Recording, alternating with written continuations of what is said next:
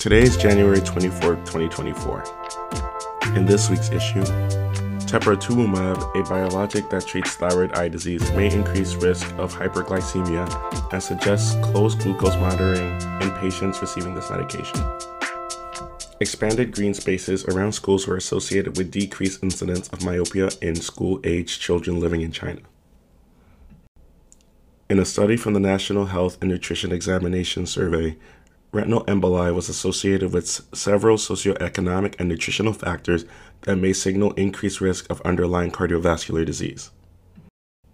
And lastly, orthokeratology lenses demonstrate the ability to enhance choroidal thickness and sustain choroidal contour in myopic children with intermediate time frame. The first article is from Ophthalmology. Navigating teprotumumab tightrope, balancing thyroid eye disease treatment with diabetes caution. Teprotumumab is a monoclonal antibody that ligates the IGF-1R receptor to inhibit endogenous tyrosine kinase activity to decrease inflammation and tissue expansion as approved treatment for thyroid eye disease. In prior clinical trials, about 10% of patients experienced treatment emergent hyperglycemia versus 1.2% of the placebo group. The goal of this study was to assess the incidence, severity, and outcomes of glucose excursions in patients with thyroid eye disease who received teprotumumab.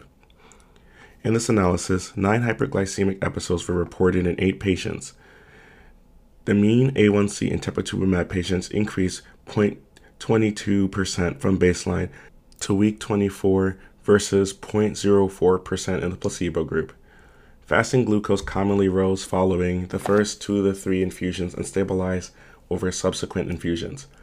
Most hyperglycemic episodes occurred in patients with baseline prediabetes or diabetes and were controlled with medication. The study concluded that serious glycemic abnormalities were uncommon in patients who are normoglycemic before teprotumumab therapy, emphasizing the importance of baseline screening and regular monitoring of patients with controlled diabetes or impaired glucose tolerance prior to and during treatment with teprotumumab. The next article is from JAMA Ophthalmology Relationships between green space morphology and myopia in school aged children. Children raised in urban environments display a higher rate of myopia compared to their rural counterparts. This may occur as exposure to green spaces and associated variable visual depths can help develop distance vision. The Normalized Difference Vegetation Index, a metric used for stratifying landscape morphology, can be used to assess a geographic region's access to green space or areas of dense vegetation.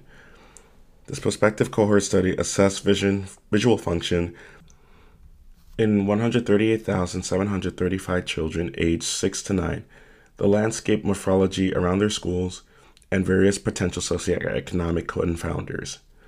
Expanded green space access was associated with an 11.8 reduction of individual level myopia. A 10% increase in greenery around the school was associated with a two year decrease in school level myopia of 1.5%.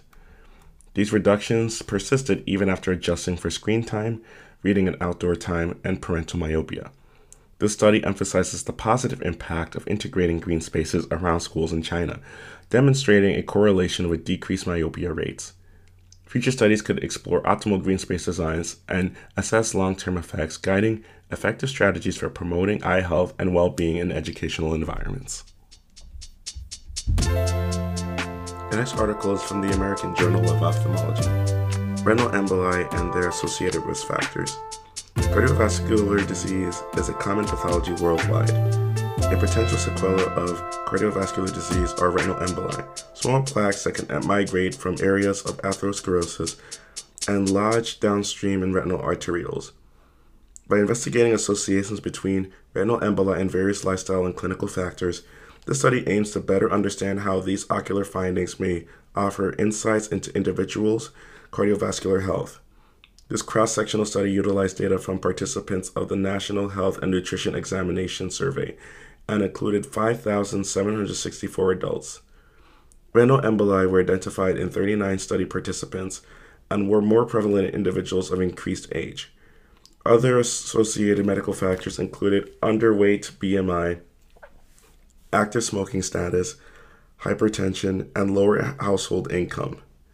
While limited in sample size regarding participants with retinal emboli, the study highlights potential associations of lifestyle and so- socioeconomic factors with retinal emboli and may help stratify pretest probability of cardiovascular risk. The last article is from the British Journal of Ophthalmology. Long-term effect of orthokeratology in choroidal thickness and choroidal contour in myopic children. High prevalence of myopia worldwide has prompted the consideration of multiple interventions, including orthokeratology. Despite advancements, the mechanism contributing to myopia and the specific therapeutic targets of optical interventions remain elusive. Based on prior research assessing choroidal thickness and delineating choroidal features in myopic children, this two year randomized clinical trial assessed impacts of ortho K lenses on choroidal health in, in myopic children aged 8 to 12 years. The participants were randomly assigned to the control or ortho K group.